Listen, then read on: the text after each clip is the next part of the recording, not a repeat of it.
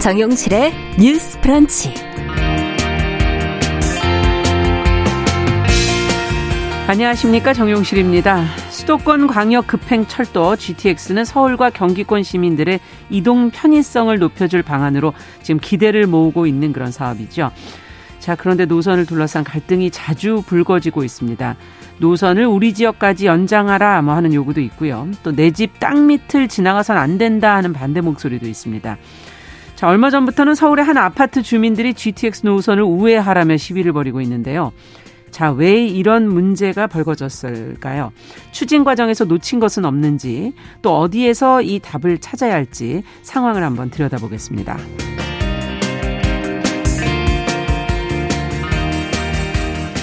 네, 카타르 월드컵에서 우리 대표팀 활약 지켜보면서 가슴 졸이고 감동하고 뭐 즐거워하셨죠?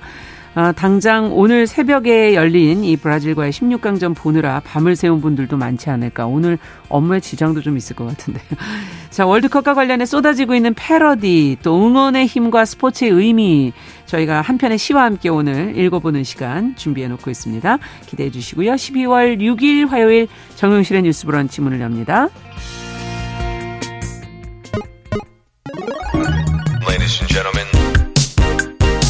새로운 시각으로 세상을 봅니다. 정용실의 뉴스 브런치 뉴스픽.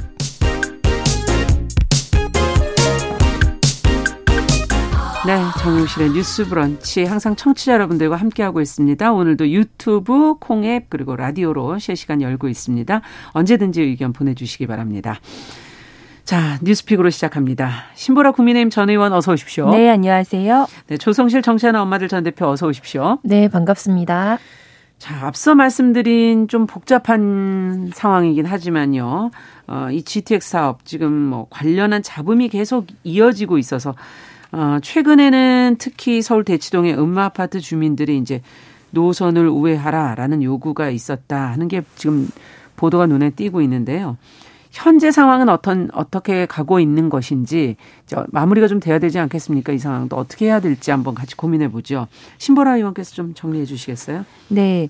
내년 2분기에 착공해서 2028년 1분기 개통 예정인 GTX-C 노선이 지역 주민들의 반대로 몸살을 앓고 있는데요. 네. 경기도 양주하고 수원을 연결하는 이 C 노선은 지난해 현대건설 컨소시엄이 우선 협상 대상자로 선정이 됐고 착공은 내년입니다.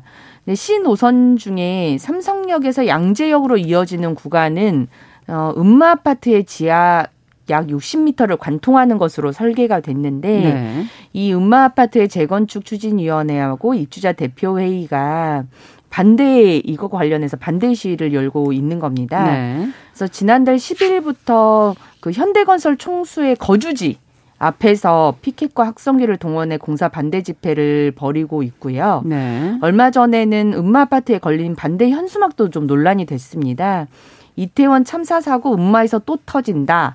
음마 관통 결사 반대 이런 현수막이 걸렸는데요. 그런데 그건 좀 비유가 별로 좋지가 않네요. 네, 네. 그러다 보니 이게 적절한 비유냐 하는 것에 대한 논란도 함께 일었습니다. 은마아파트 추진위가 가장 우려하는 부분은 이 노후 아파트 지하에서 발파 등의 작업을 하면 안전 문제가 발생하지 않을까 하는 것이고요. 그에 따라서 아예 노선을 변경하라라고 주장을 하고 있는 겁니다. 네. 다만 전문가들은 주거지 지하에서는 발파가 이루어지지 않고 통상 지하 40m 아래에 지어지는 이런 대심도 터널은 주변 지역의 안정성 문제를 일으키지 않는다고 평가를 하고 있습니다. 네. 또 강도가 콘크리트의 3배에 달하는 지하 안반에 작은 구멍을 뚫는 것이기 때문에 소음이나 진동 등에도 영향은 없다는 입장입니다. 다만 이런 주민들의 반대 시위로 시 노선안의 확정이 미뤄지고 있고 또 이제 설계 등의 착공을 위한 재반 절차도 함께 지연이 돼서 네. 내년 2분기로 예정된 착공 계획이 지금 불투명한 상황이라고 하고요. 네. 또 만약 수정이 될 경우에는 또 적지 않은 비용과 시간이 추가될 것이기 때문에 지금 국토부와 정부는 원하는 대로 진행을 하겠다는 입장을 고수하고 있습니다. 네. 자, 이 들여다봐야 될 상황들이 점검할 게 많을 것 같은데 어쨌든 주민들의 지역 이기주의다 하는 그 비판적인 논조의 기사가 지금 많이들 나오고 있고 GTX 건설을 또 앞서 이태원 참사하고 빗댄 그것에 대해서 마음이 좀 복잡한 생각이 들기도 하고요. 어떻게 봐야 될까요, 이 문제를? 네, 저는 은마아파트 이제 재건축위원회에서 하고 있는 뭐 가장 일례로 이제 투쟁 방식에서의 슬로건이라든지 이런 네. 부분은 명확하게 문제가 있다고 보고 있고요. 네. 그리고 또 국토부와 구청 그리고 또 부동산 관련 이제 전문 업체들이 들어가서 이번에 장기수선 충당금을 이제 전용해서 부적절하게 이 대응을 하는 데에 사용한 것을 가지고 이제 행정조사라든지 이런 거를 들어가겠다고 발표한 상황입니다. 네. 그래서 그 부분에 있어서도 위법성이 있었다면 명확하게 책임을 져야 할 부분이라는 거. 것을 우선 그렇게 생각한다는 걸 전제로 근데 이게 결국 이제 GTX 노선의 특성상 네. 예를 들면 이렇게 지하철을 새로 개통을 한다든지 했을 때 공사 피해를 감안하더라도 지하철 노선이 들어오게 되면 교통 편의성이라는 장점이 들어오기 때문에 그렇죠. 이제까지는 일정 부분 플러스 마이너스의 개념으로 지역 주민들이 그런 안을 좀 받았거든요. 예. 근데 GTX는 신속하게 이제 이름에서도 알 수 있듯이 KTX 같은 이미지를 가지고 사실 예. 수도권을 광역으로 다니겠다는 거기 때문에 그렇죠. 무제한으로 정차역을 만들 수가 없다는 점. 그러니까 그래서 자기네 지역으로 해달라고 늘 많이 많았었죠. 맞습니다. 초반에는. 최종적으로는 네. 자신의 지역에는 이제 정차역이 있고 그러나 이렇게 통과하게 되는 노선에 놓이게 되는 지역에서의 갈등이 가장 크게 좀 수면 위로 드러나고 있는 상황입니다. 네. 근데 저는 이 사안의 경우에는 특별히 GTX C 노선의 경우에는 국토교통부가 최종적인 사업자를 선정하는 데서부터 좀 문제가 있었다고 보는데요. 그러니까 기존에 지금 현대건설 컨소시엄이 이 은마아파트 밑을 지나가는 원안을 가지고 안을 내어놓았고 당시에 경쟁 입찰을 했던 GS건설 컨소시엄 같은 경우에는 비용이 훨씬 더 높긴 했지만 다수의 주거지를 통과하지 않는 안으로 약간의 우회 노선을 좀 채택했던 것으로 알려져 있습니다. 네. 그런데 뭐 이렇게 갈등 비용이나 이런 부분을 가장 높은 점수를 최대한 부과하겠다고 했지만 결과적으로 기술적인 부분에서는 양대가 이제 대형 건설사기 때문에 큰 차이가 없었을 것으로 예상이 되는데 이제 최종 비용 측면에서 크게 점수 차이가 난 것이 아니냐라는 당시에 전문가들의 평가들이 있었거든요. 네. 그래서 일정 부분 이렇게 대규모 단지 게다가 어떻게 보면은 재건축을 기대하고 있는 노후 단지를 지나가게 되는 안을 이제 고수했을 때부터 어느 정도의 반발은 사실상 좀 예정이 되어 있었다. 그래서 이런 부분에서 향후에 어떤 노선을 채택하거나 할 때에는 우리가 사회적 비용을 더 투자를 해야 하는 불편과 어떤 비용 감수가 있다고 하더라도 사실상 많은 부분에 있어서는 주거단지를 가급적이면 좀 우회할 수 있는 안을 예. 좀 우선적으로 설정할 수 있도록 하는 가점안이나 이런 것에 좀 우리가 더 주목할 필요가 있지 않나. 처음 선정 단계부터 이제 문제를 내포하고 있었다라는 말씀이신데. 네, 일정 부분은 그렇다고 생각하고 있습니다. GTX A나 B 같은 다른 노선들은 어떤가 그것도 비교 대상이 네네. 돼야 되지 않을까 하는 생각도 맞습니다. 들거든요. 네. 그거는 어떤가요? 네, 다른. 근데 이제 지금 이 GTX C 노선 같은 경우에는 사실상 은마아파트가 굉장히 상징적으로 재개발을 앞두고 좀 노후화되어 있는 아파트이자 안전진단이나 이런 부분에서도 계속해서 좀 논란이 되었던 네. 부분이잖아요. 예. 그래서 결과적으로 이 GTX 신호선의 은마아파트 입주대책위원회가 갖고 있는 특수성도 저는 분명히 있다고 보고요. 예. 네, 그렇지만 이제 향후에 있어서 그러니까 이 GTX 신호선 안에 대해서 그러니까 무조건 뭐 은마아파트의 입장이 옳다라는 측면이 아니라 그렇죠. 대응 방식이라든지 이런 모든 부분에서 저는 문제가 있다고 보지만 그럼에도 불구하고 일정 부분 우리 사회가 문제를 해결해 왔을 때 가져왔던 방식을 보았을 때 GTX A나 B 같은 경우에도 중간에 공사가 이제 막 멈췄던 이력을 가지고 있거든요. 네. 그래서 소송까지 가가지고 결과적으로 구청에서 다시 이제 허가를 내줬던 이력이 있고 그렇기 때문에 예정됐던 공사 일정이 뭐 6개월, 1년가량 딜레이 됐던 경험을 가지고 있습니다. 그래서 향후에는 이런 부분에 있어서 우리가 이미 예고되어 있는 문제점에 대해서는 미리 결국 네, 미리 사회적 비용을 미리 안전성 차원에서 최소화할 수 있는 방향으로 좀 채택을 해야 하지 않나라는 아쉬움을 전해봅니다. 네, 이 과정에서의 선정 과정이나 이것을 처음에 설계하는 과정이라든지 네. 이런 과정에서부터 생각할 부분들을 좀 미리 체크를 해야 된다. 신보라 의원께서는 어떻게 보십니까? 네, 우선 저도 투쟁 방식에 대해서는 지적을 안 할 수가 없을 네. 것 같아요. 통상 이제 그 지역 주민들이 민원을 제기하거나 할 때는 뭐 관할 구청 앞, 그렇죠. 뭐 관할 시청 앞, 예. 아니면 그 시공사의 시공 그 사 건물 앞에. 건물 앞에서 네. 하지. 그 총수 일가가 있는 거주지에 또 다른 거주지에 피해, 주민들의 피해가 있는 네, 거죠. 그래서 네. 이제 그 사저가 이제 강남구 쪽에 있는 것으로 알고 있는데 그 지역 주민들의 원성이나 민원이 더 많이 발생을 하고 있고 또 이런 압박 때문에 현대건설이 뭐 시공 자체를 포기하게 되는 것 아니냐. 그렇게 되면 이제 모든 그 설계 단계부터 다시 밟아야 되는 것 때문에 그렇죠. 이런 전례를 만들 수 없다는 정부의 좀 의지도 있는 것 같아요. 같아요. 그렇죠. 왜냐하면 이게 단순히 GTX-C 사업뿐만이 아니라 GTX-A부터 지금 계속 진행을 하고 있는 상황이고 그렇죠. 조 대표님 말씀하셨던 것처럼 GTX-A 사업 같은 경우도 한 구간 같은 경우는 그렇게 반대를 하고 거기에 구청이 아예 동조를 네, 하면서 허가를 내주지 않으면서 공사가 6개월 이상 네. 지연이 그러니까요. 됐었거든요. 예. 그래서 저는 특히나 은마아파트 주민분들이 그 이태원 참사 직후에 은마아파트 그 벽면 전체를 이렇게 현수막으로 도배를 해서 이태원 참사의 이런 그 공사의 안전 문제를 비유한 것은 정말 적절하지 못했다라고 그렇죠. 생각을 하고요.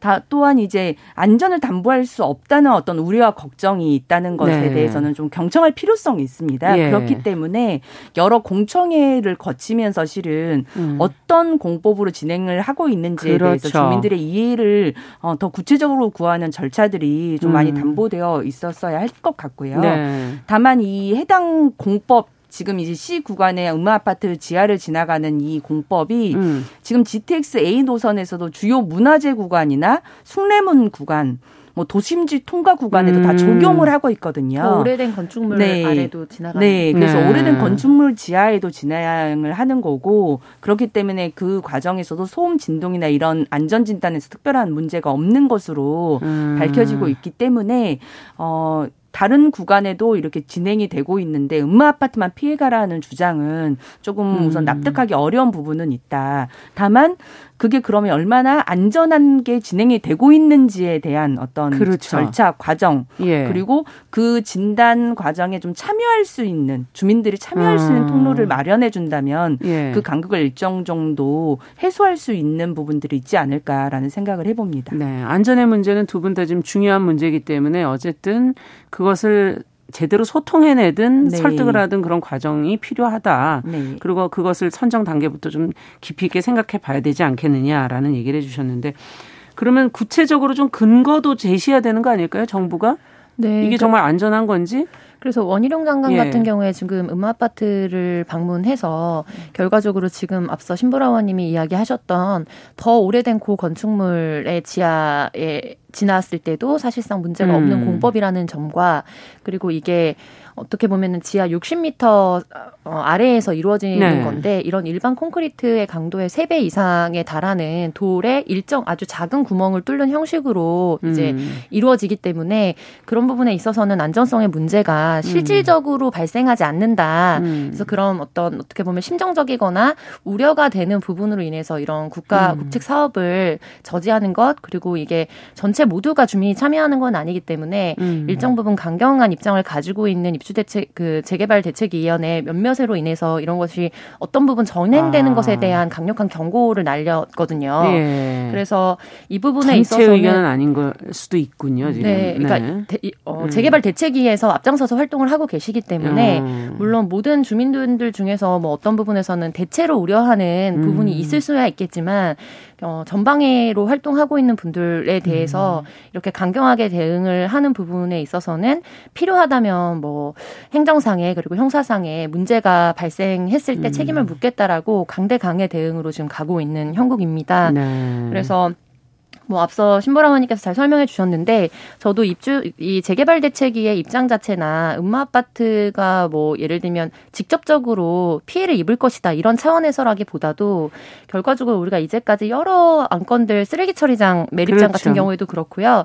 또 90년대나 2000년대에 행정이 진행했던 방식과는 또 다르게 우리 사회가 직면한 여러 가지 시대적 변화들이 있기 때문에 근데 그 부분에 있어서 사회적인 혜택을 모두가 나눠 갖는다면 사회적 비용 측면에서도 사실은 더 많이 비용을 지불할 수밖에 없다는 것이 저의 기본적인 어떤 관점이시군요. 관점에서 설명을 네. 드렸던 거고 저는 이거를 조금 더 한 발 더 물러봐서 이제 수도권 중심의 우리 국가적인 상황에 대해서도 좀 조명을 해보고 싶은데요. GTX라는 거는 수도권 광역철도의 그렇죠. 개념입니다. 광역급행철도고요.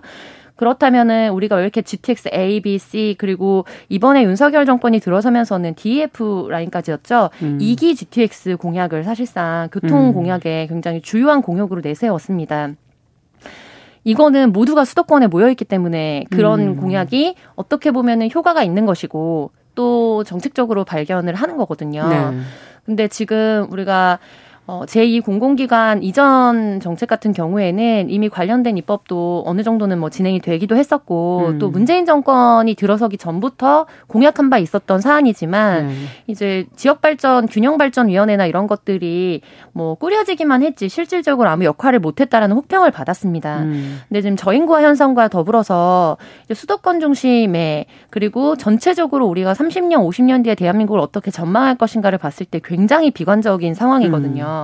그래서 우리 사회가 봤을 때는 당장 이제 나의 출퇴근, 나의 주거, 나의 그렇죠. 일자리를 생각했을 때는 개인의 판단에서는 사실상 이런 부분에 대한 정책 니즈가 클 수밖에 없지만 이거는 개인이 어떻게 감수하면서 해결할 수 있는 문제가 아니고 국책 사업 차원에서 국가적으로 수도권 균형 발전, 그러니까 전 지역 균형 발전을 네. 좀 도모하려는 정책적인 과단의 결단이 없이는 GTX와 관련된 거는 은마아파트 제2의 은마아파트가 계속해서 나올 수밖에 없는 구도다. 그래서 지금 ABC 라인 하면서 이 정도의 논란이 나왔는데 DF 라인을 하게 된다면 결과적으로 지역만 바뀔 뿐이지 그리고 이런 갈등 상황에서 학습했던 여러 가지 것을 가지고 또 다른 형태의 갈등 상황이 더 격화될 수밖에 없는 모양새다. 그래서 우리가 그런 근본적인 대전제에 대해서 질문하지 않으면 사실 이거에 대해서는 뾰족한 어떤 네. 쉬운 방법을 찾기는 어려울 것으로 보입니다. 그래도 어쨌든 이런 사업을 추진할 때 좀 고려해야 될 것들을 한번 이 기회에 얘기해 볼 필요는 있지 않을까 싶은데요. 네. 신보라 의원께서는.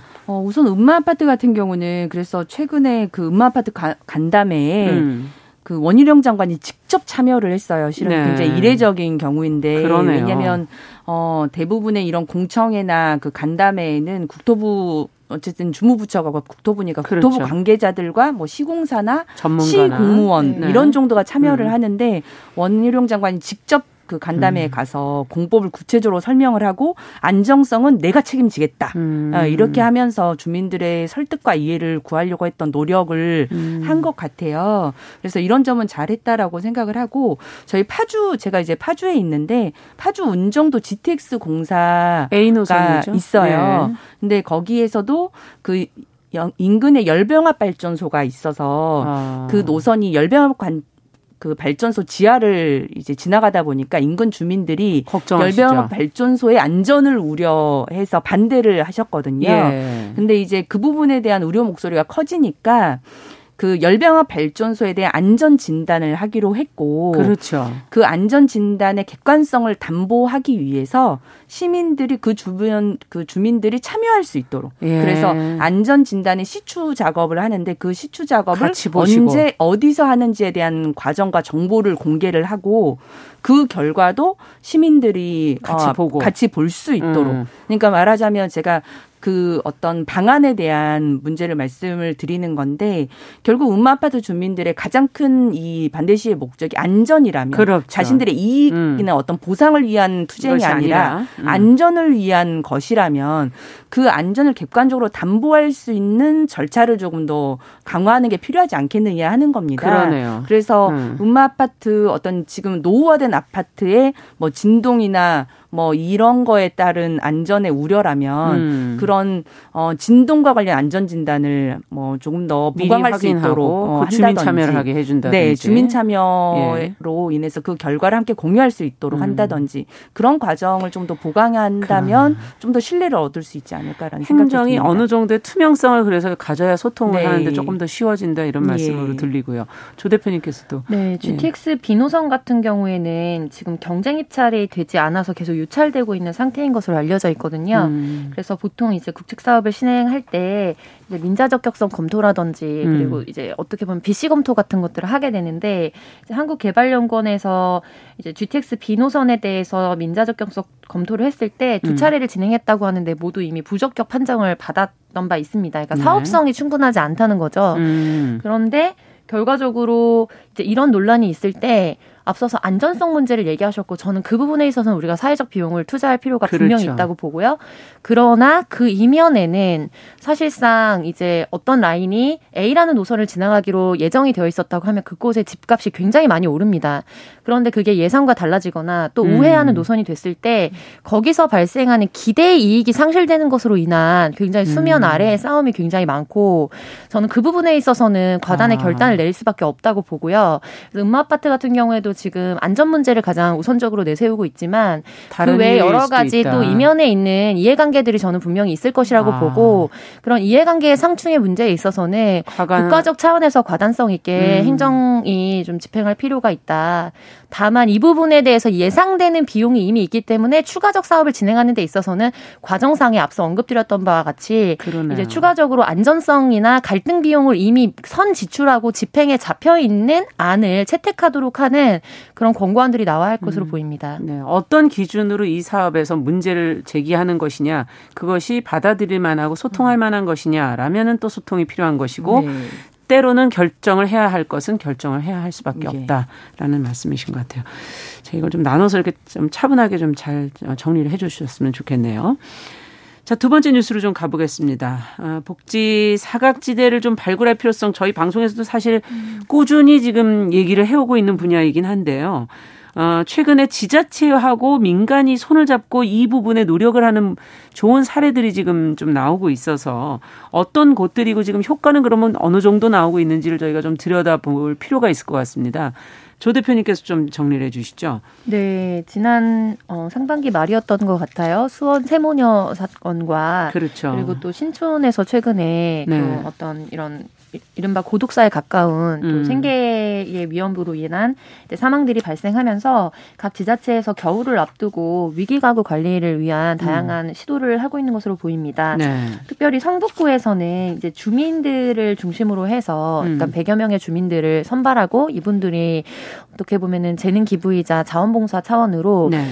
이제 지역에 능통하신 분들이죠. 오래 거주하셨던 분들이 지역 곳곳을 예. 네, 다니면서 우편물이 쌓여 있거나 혹은 여러 가지 위기 신호들이 있는 가구들을 발굴해서 사회복지 영역으로 연결해주는 그런 역할들을 하고 있고 또 어떤 지역의 성동구 같은 경우에는 네. 지역 곳곳을 다니며 배달하는 야쿠르트 배달원으로 분류되시는 예. 직종의 분들과 연계를 해서 이제 위기 가구로 예상되거나 좀 노인 1인 가구라든지 이런 곳에 이제 야쿠르트 관련된 것들을 배달하면서 또 대화도 나누고 그리고 야쿠르트를 배달했을 때 앞에 이것이 하루 이틀 이상 수거되지 않는 상태로 있다면 긴급하게 이게 지자체에서 그렇죠. 지원을 나갈 수 있는 방법으로 여러 가지 네트워킹을 통해서 위기가구 발굴을 하기 위한 노력을 하고 있다는 소식을 전해봅니다. 네. 자, 지역에 사실은 이런 복지 사각지대들이 상당히 있고 이걸 관이 다 사실은 할 수 없는 부분 인력의 네. 부족이라든지 뭐 예산의 부족이라든지 저희가 그런 문제점들을 많이 지적했는데 어쨌든 민하고 관도 같이 노력해 볼 필요는 있을 것 같아요.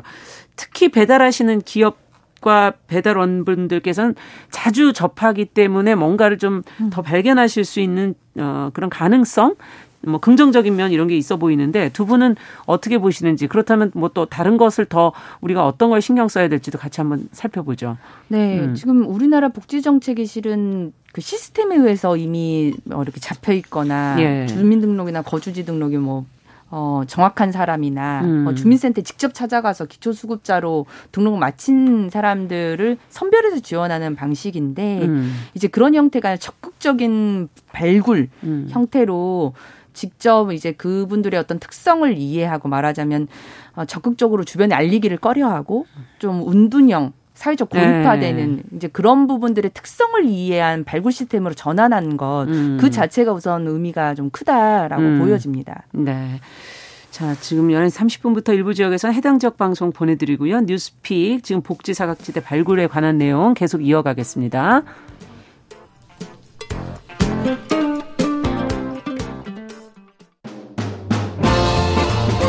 여러분은 지금 KBS 1라디오 정용실의 뉴스 브런치와 함께하고 계십니다.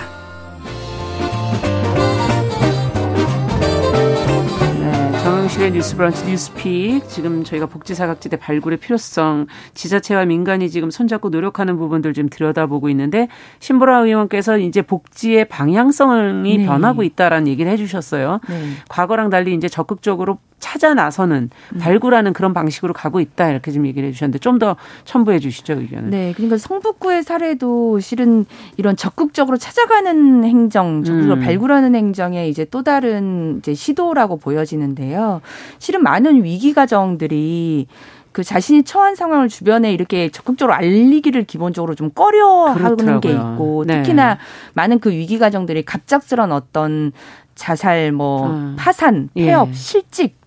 뭐 질병, 뭐 이혼 이런 어떤 그런 위기를 겪으면서 갑작스럽게 어떤 경제 사정이 엄청 안 좋아지는 그렇죠. 이제 그런 거다 보니까 그런 상황을 좀 알리기를 꺼려하고 더 사회적으로 고립되고 그리고 적극적으로 오히려 다가와서 뭘 도와줄게 하는 것을 더 이제 오히려 거부하는 그렇죠. 이제 그런 특성이 있다는 거예요.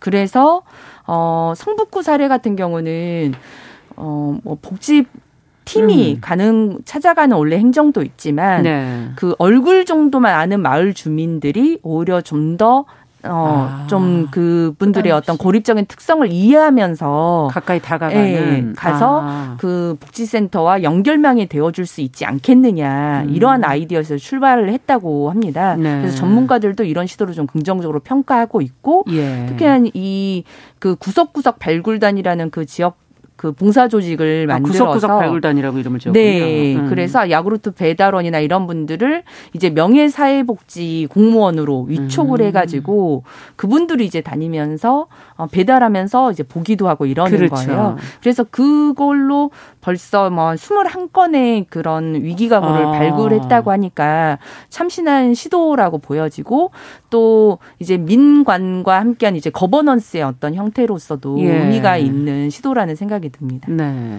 어떻게 보세요, 조 대표님께서는? 네, 특히 수원 세모녀 이제 사건을 안타까운 사건을 우리가 경험하면서 그것의 원인이 무엇이냐를 좀 분석하고 관련된 입법이 또 지난 하반기에 연이어 국회에서 나왔습니다. 입법안이.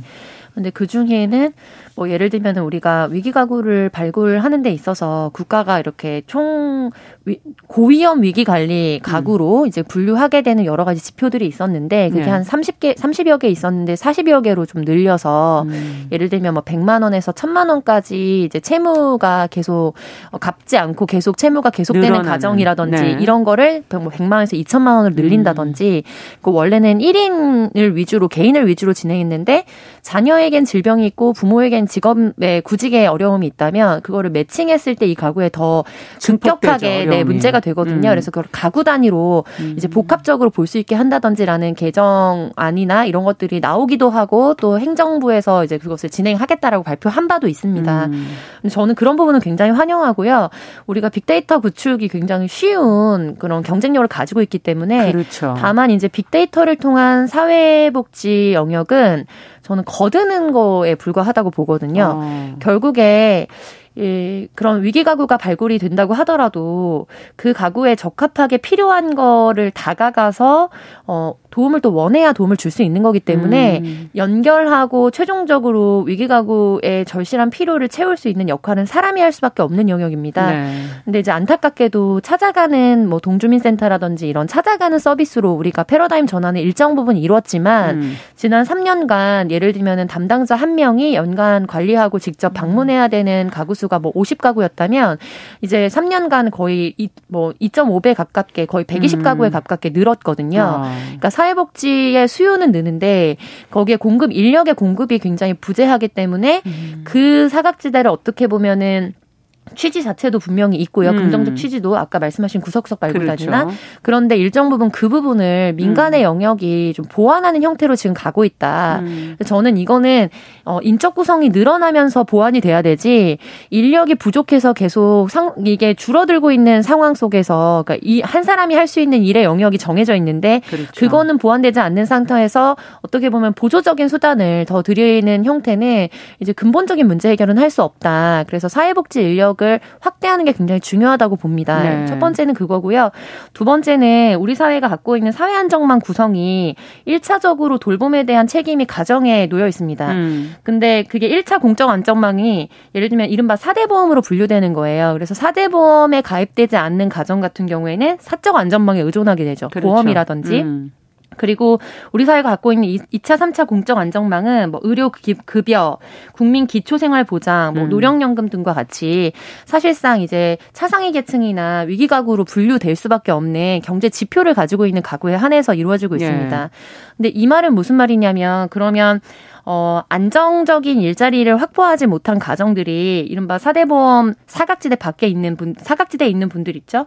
이런 분들이 사적 안정만을 개별적으로 구축하지 못했을 때 그런데 차상위 계층으로 어떻게 보면 분류되지 않은 그 안에서 위기 가구가 훨씬 더 많아질 수 있다는 여지를 내포하고 있는 것이고 우리 사회가 보여주고 있는 정말 다방면의 사회적 양극화 지표들은 이 위험 지표를 굉장히 강하게 이미 내포하고 있습니다. 네. 이제 그런 부분에서 그렇다면은 뭐 일자리 문제라든지 뭐 복지급여 문제라든지 이런 부분에 있어서 보완되지 않으면 이건 계속 발굴해서 지원하는 형태로는 이제 쫓아가는 형태밖에 될 수 없기 때문에 문제는 계속 발생할 수밖에 없는 거죠. 근데 저는 이 부분에서 이미 이번 서울시가 내년도 예산에 사회서비스원 예산 같은 거를 굉장히 대폭 삭감하고 거의 주지 않으면서 사회복지 인력에 대해서 저급여로 일을 하겠다라는 의지를 가지고 있는 사회복지 인력이 일할 수 없는 형태가 되기도 했고 그리고 학교 비정규직 노조라든지 네. 그리고 화물연대 파업 등과 같이 지금 안전한 일자리를 요구하면서 합법적으로 투쟁하고 있는 부분에 있어서도 사실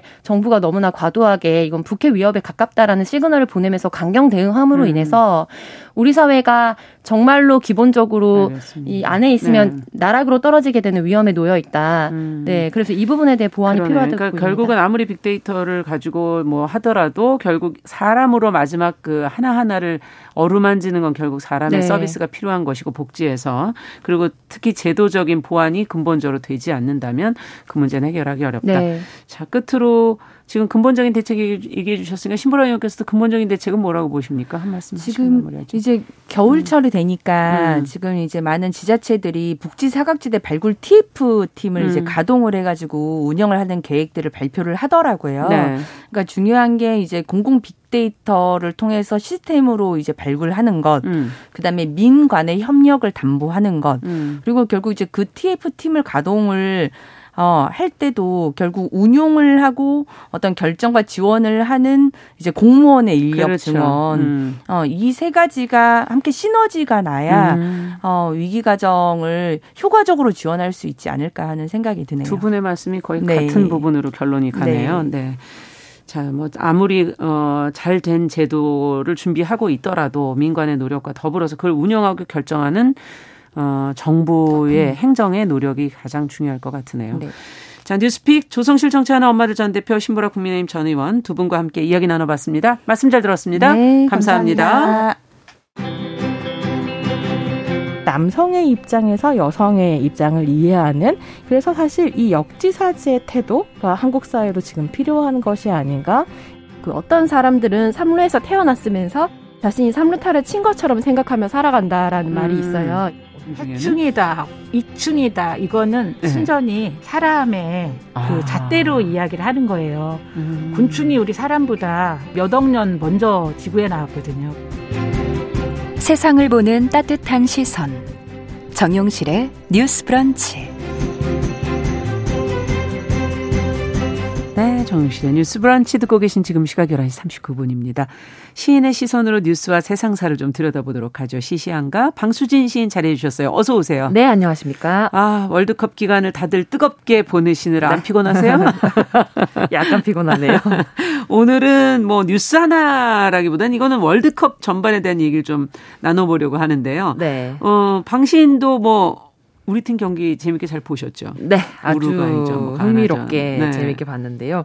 월드컵 경기가 참 긴 코로나 시국을 거치면서 지친 마음을 위로해줬다라고 저는 보는데 네. 우루과이전, 가나전은 생방을 봤고 이제 예. 포르투갈전은 재방을 챙겨봤었는데요. 저는 가나전이 사실 기억이 제일 남았어요.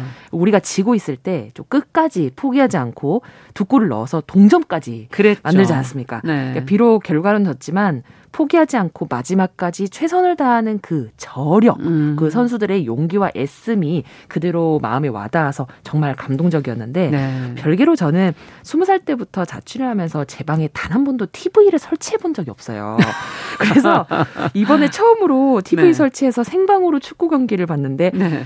와, 이 축구 경기를 생방으로 TV로 보다니까 저 자체 제 개인적인 인생에 있어서도 굉장히 감동적이었습니다. 아, 정말 TV에서 그걸 안 보셨어요? 저는 그 전에 월드컵 엄청났었던 건 안 보셨던 거예요? 다 이제 뭐 핸드폰, 제방 이런 것만 봤는데 네, 정말 TV로 화면으로 보니까 정말 다르더라고요. 네. 네. 특히 이게 오랜만에 이제 코로나가 그래도 조금 완화가 되면서 저희가 거리 응원이 이제 처음으로 좀 다시 재개가 되지 않았습니까? 네. 다 함께 뭉쳐서 이게 응원이 혼자 하면 재미없거든요. 같이 해야 재밌잖아요. 네. 희열을 또 많이들 느끼셨을 텐데 이때 발산되는 에너지 네. 어마어마하잖아요. 맞습니다. 이 응원이라는 네. 단어를 사전으로 좀 찾아보면요. 네. 운동 경기 따위에서 선수들이 힘을 낼 수 있게 도와주는 일이라고 해요. 그런데 이게 응원이 꼭 이기라고 하는 것이 응원이 아니라 네.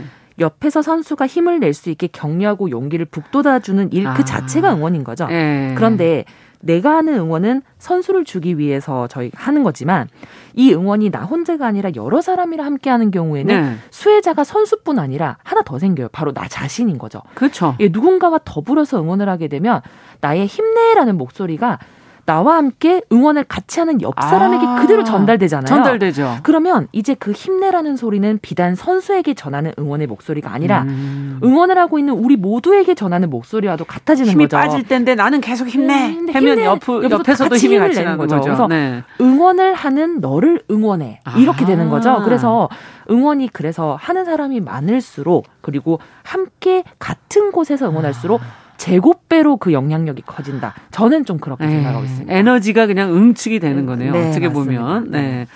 근데 이제 중요한 건 꺾이지 않는 마음이라는 문구가 화제가 되고 있어요. 지금 앞서 얘기해 주신 가나전 얘기처럼 네. 지고 있더라도 거기에 기죽고 꺾이고 이런 게 아니라 그래도 거기서 불굴의 의지로 해내는 그게 사실 스포츠를 보는 그 중요한 것이 아닌가 하는 생각이 들기도 하고요. 네. 또 이게 적힌 태극기를 우리 선수들이 뭐 들어보인 사진도 보기도 했고 이게 뭐 어디서 이 문구가 시작이 된 건가? 네. 이게 19절 같기도 하고 네. 뭔가 마음을 건드려요. 맞습니다. 마음을 찌르르 건드리는 네. 부분이 있는데 이 중요한 건 꺾이지 않는 마음, 일명 중꺾만데요. 26세의 나이로 10년 만에 리그 오브 레전드 그 게임의 세계 정상에 오른 데프트 김혁규 선수가 EBS와의 한 인터뷰에서 이 말이 비롯됐습니다. 아, 그런 거예요? 네.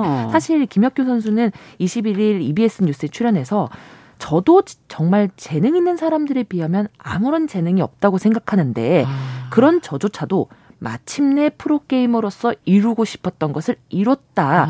수험생분들도 끝까지 포기하지 않고 계속한다면 지금 실패들은 생각도 나지 않을 정도로 좋은 순간이 올 것이다. 라고 말한 것에 당시 담당 기자가 그럼 꺾이지 않는 마음이 중요하다는 뜻인가요? 라고 되물으면서 이 유행어가 시작됐습니다. 기자가 아주 중요한 걸 딱 잡았군요. 그 안에서. 짚어주신 거죠. 네. 그래서 꺾이지 않는 마음이라는 문장을 제가 이제 시인의 측면에서 좀 세 가지 요소로 분석을 해보면 꺾이다, 그렇지 않다, 그리고 마음 이 세 가지 요소가 있잖아요. 이 문장에. 문장 안에. 그렇죠. 네. 꺾이다라는 것은 이 피동입니다. 외부의 압력에 의해서 어쩔 수 없이 이제 꺾여진다라는 뜻인데 네. 그럼에도 불구하고 그렇지 않다라는 부정어가 사용됨으로써 네. 외부적 조건에 굴하지 않고 맞서 싸우겠다라는 주체적 의지가 이 안에 들어있는 것이죠. 마음이라는 것은 태도이고 우리가 일을 할 때 가장 기본이 되는 자세이기도 합니다. 즉 꺾이지 않는 마음이라는 문장에는 인간이 주체성을 띠고 어떤 일을 대할 때 의지와 노력이 얼마나 중요한가 그리고 그것이 어떤 의미를 가지는가에 대해서 다시금 깊게 생각해주는 말이 아닌가 싶은데요. 그러네요. 우리가 인생을 살아갈 때 언제든 누구나 겪을 수 있는 숱한 고난의 과정들을 어떤 태도로 대해야 될지 가장 적확하게 보여주는 말이 아닌가 생각이 들었습니다. 이 말을 들으니까 예전에 제가 저를 찾아가서 불쌍한테 이렇게 좀 소원을 빌던 그런 시절이 있었는데 그때 제가 이런 소원을 빌었어요. 고난과 역경을 주지 말라고는 빌지 않겠습니다. 대신 그 어떤 고난과 역경이 오더라도 지치지 않는 마음, 거절에 당당해지는 마음을 주세요라고 그렇죠. 비판했습니다. 아예 고난을 안 오게 하라는 건 좀 비현실적인 맞습니다. 욕심이 좀 과할 수 있는 소원이고 네. 우리가 오더라도 어떤 태도로 우리가 그것을 맞이해서 할 것이냐. 스포츠가 그런 정신들을 보여주는 스포츠 정신이라는 게 바로 그게 아닌가 하는 생각이 드는데 네. 월드컵과 관련해서 또 패러디가 지금 그렇게 많이 등장을 하고 있는데 특히 포르투갈전에서의 호날두 선수가 슬쩍 우리 팀을 좀 도왔잖아요. 맞습니다. 그 이후에 12번째 선수 두 뭐 이런 표현도 들었고 국민으로 뭐 인정해주는 네. 명예 국민 뭐 이런 얘기도 나오는 네. 것 같고 재치 있다고 느끼셨던 그런 문구들이나 장면들이 있었습니까? 이번 월드컵의 또 다른 묘미가 바로 이 패러디 즐기기가 아닐까 싶은데요. 정말 많이 나왔어요. 대한민국 축구 경기가 이루어질 때마다 이 축구 커뮤니티를 중심으로 이 패러디물이 쏟아졌는데요. 그랬군요. 그 배달앱 땡땡의 민족의 카피를 이용해서 우리가 어떤 민족입니까? 정시의 민족입니다. 이런 게시물도 있었어요. 왜냐하면 네. 경기가 자정에 열릴 것을 이제 빗대서 역경에 강한 한국 선수들의 특징을 비유한 거고요. 호날두는 이제 말씀 주셨던 것처럼 수비에 집중하다가 공교롭게 볼이 맞아서 우리의 골로 도움이 준 경우가 그랬죠. 있습니다. 이래서 호날두의 두를 따와서 한반두 애국두, 은혜 갚은 까치두, 12번째 선수두 등 맞는 별명이 양산됐는데요. 아, 까치두, 이것도 웃기네요. 네. 영국의 공영방송 BBC 역시도 손흥민 선수가 이번 월드컵에서 안화골절 수술 여파로 검은 마스크를 착용하고 있지 않습니까? 그래, 맞아요. 요것을 이제 세계적인 콘텐츠인 배트맨과 합성해서 그 패러디한 게시물을 올리기도 했는데요. 개인적으로 저는 우리에게 도움을 준 호날두를 제외국인 주민등록증을 발급한 자료가 인상 깊었는데 주민등록증을 네, 이름도 한국식으로 바꿨습니다. 어떻게? 호랑이 호자에 누를 날 머리 두 사용해서 호날두라는 한문으로 한문도 이미 있는 한국 이름이었고요. 네. 또 황희찬 선수의 가슴에 이 검정 장치 장착한 거 보셨을 겁니다. 예, 그거 뭐냐 처음에 막 그랬었죠. 네, 그게 이제 사실은 어떤 선수의 어떤 활동을 이제 기록하는 장치인데요. 예. 이게 손흥민 선수의 안면보호대의 착용 모습과 좀 상당히 흡사한 부분이 있었어요. 오. 그래서 세레모니 하기 위해서 황희찬 선수가 위옷을 벗었을 때 그 예. 모습에 이제 손흥민 선수의 얼굴을 합성한 모습을 그래서 황희찬 선수가 골을 넣을 수밖에 없었던 것은 바로 이런 이유였다. 뭐 이런 밈이 떠돌고 있는데 참 요즘 세대들의 특성이 잘 묻어나는 패러디물이 아닌가 싶었습니다. 진짜 웃겨요. 재밌어요. 네. 어쨌든 포르투갈전이 좀 계기는 됐어요. 그전에는 좀 암울한 느낌도 좀 있었는데 포르투갈전 이후로 이제 축구를 좀 더 즐기는 마음가짐으로 좀 변한 것 같고 대표팀 주장인 이 손흥민 선수에게 처음에 그 가나전 패배 직후에 그 SNS에 모진말을 남겼던 네티즌들도 꽤 있다. 네. 이런 보도도 있고 또 댓글도 굉장히 안 좋은 댓글 많이 올리기도 하시고 그랬었는데 지나치게 그것에 대해서 또 비판적인 손 선수에 대해서 또 비판적인 언론들도 있었던 것 같고 우리가 이걸 한번 생각을 해봐야 될 것 같아요. 이런 태도들을 우리가 승부에 너무 집착한 거 아니었을까? 맞습니다. 사람을 이렇게까지 비난하면서 할 필요가 있나? 이 경기를 보면서 다들 그 생각하셨을 겁니다. 우리나라 국민의 축구에 대한 관심이 평소에도 이렇게 많았을까? 네, 관중석을 꽉 채운 경기장, 뭐 목이 터져라 응원하는 사람들을 보면서 뿌듯하고 자랑스럽기도 하지만 한편으로는 이 관심을 좀 평소의 축구 경기에도 좀 보여주면서 승부와 관계없이 한편으로는 저 기대가 만약에 실망이 되게 되면 그렇죠. 얼마나 깊이 좌절을 할 것인가. 부담스럽죠. 선수들 입장에서 굉장히 너무나.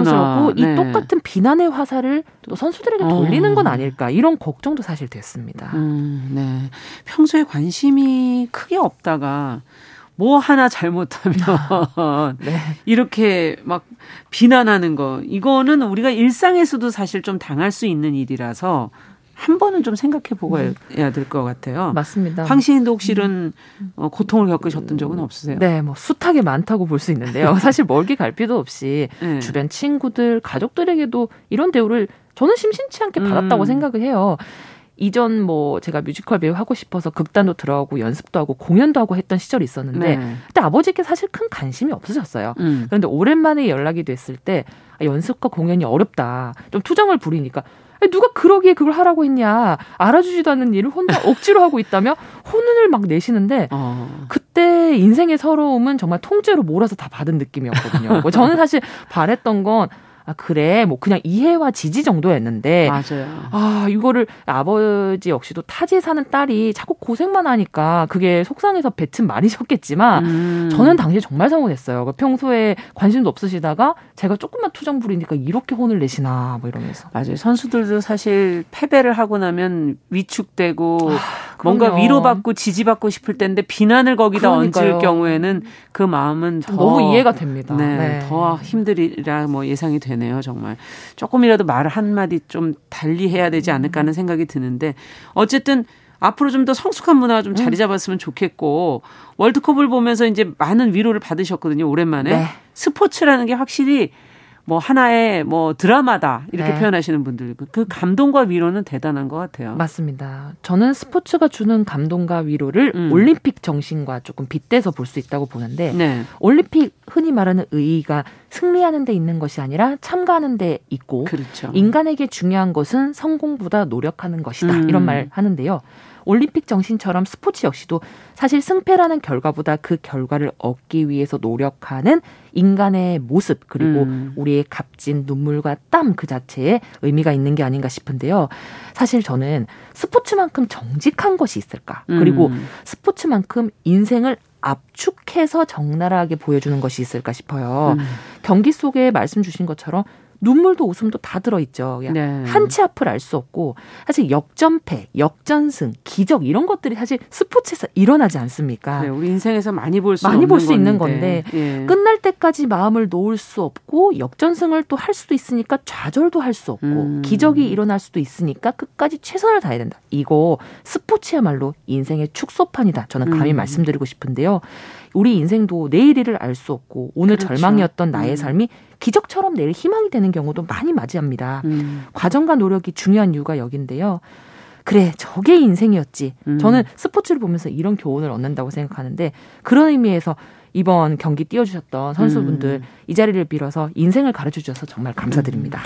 자, 유시우님께서 지금 손흥민 선수에 대한 비난과 더불어 호날두 선수에 대한 이런 모욕은 우리가 이거 같은 선상 아니냐고 네. 그것도 반성해 볼 부분은 있는 거 아니냐고 지금 지적을 해 네. 주셨어요. 아, 네, 아주 예리한 예, 지적이신데요. 맞아요. 이 네. 부분도 상대의 입장을 생각해 본다면 우리는 그냥 우리의 승리에 도취돼서 지금 그렇죠. 네, 그런 걸 수도 있다는 것도 네. 한 번은 생각을 해보셔야 될 문제인 네, 것 같네요. 네, 아주 좋은 지적이었습니다. 자, 이제 브라질전의 결과까지를 이제 잘 받아들이게 됐는데 이제 이 관련해서 이제 시인의 감성을 담아서 오늘 이제 아침의 상황, 이제 오전에 끝난 상황을 네. 보고 시를 한 편은 골라오셔서 같이 좀 읽어봐야 되지 않을까 싶은데요. 네. 우선은 8강 진출은 하지 못했지만 선수분들이 내딛는 발걸음 한 걸음 한 걸음이 모두의 등불이 되었다. 꼭 말씀드리고 싶고요. 그런 의미에서 오늘 제가 준비했던 시는 김승일 시인의 나의 자랑, 이랑이라는 시인데요. 네. 일부 낭독을 먼저 드리고 마저 말씀 나누도록 네. 하겠습니다.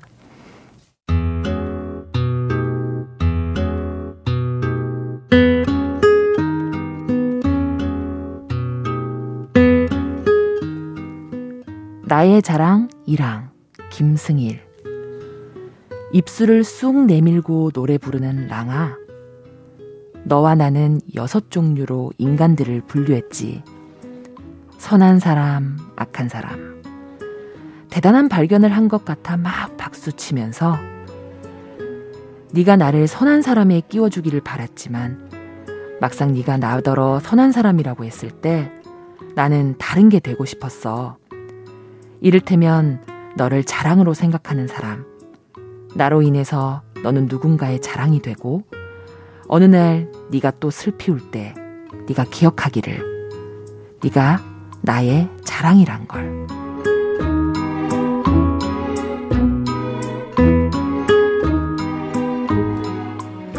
근데 제목에 너의 나의 자랑 이랑 이건 무슨 뜻이에요? 이랑은 이 상대의 이름인 아, 거죠. 그렇군요. 이랑이라는 아, 네. 랑아 그렇게 한 게 불렀던 거죠. 그렇군요. 네. 김승일 시인의 나의 자랑 이랑이라는 시의 일부인데요. 네. 이 시는 사실 말씀 주셨던 것처럼 시인이 한때 사랑했던 이랑이라는 여성에 대한 솔직하고 담담한 고백으로 이루어진 시입니다. 다른 사랑시가 사랑해 이런 표현에 집중되어 있는 것과 달리 이 시는 이건 사랑시 같지가 않아요. 사랑시 같지가 않고 너에게 내가 자랑이 되고 싶다. 너가 나의 자랑이다라는 남다른 표현으로서 독자들의 많은 사랑과 집중을 받은 시인데요. 맞아요. 오늘 카타르 월드컵 주제로 다양한 얘기를 나누면서 저 역시도 꼭 이 말씀 전하고 싶었습니다. 이기고 지고 뭐 선하고 악하고 무엇이 그리 중요하겠습니까?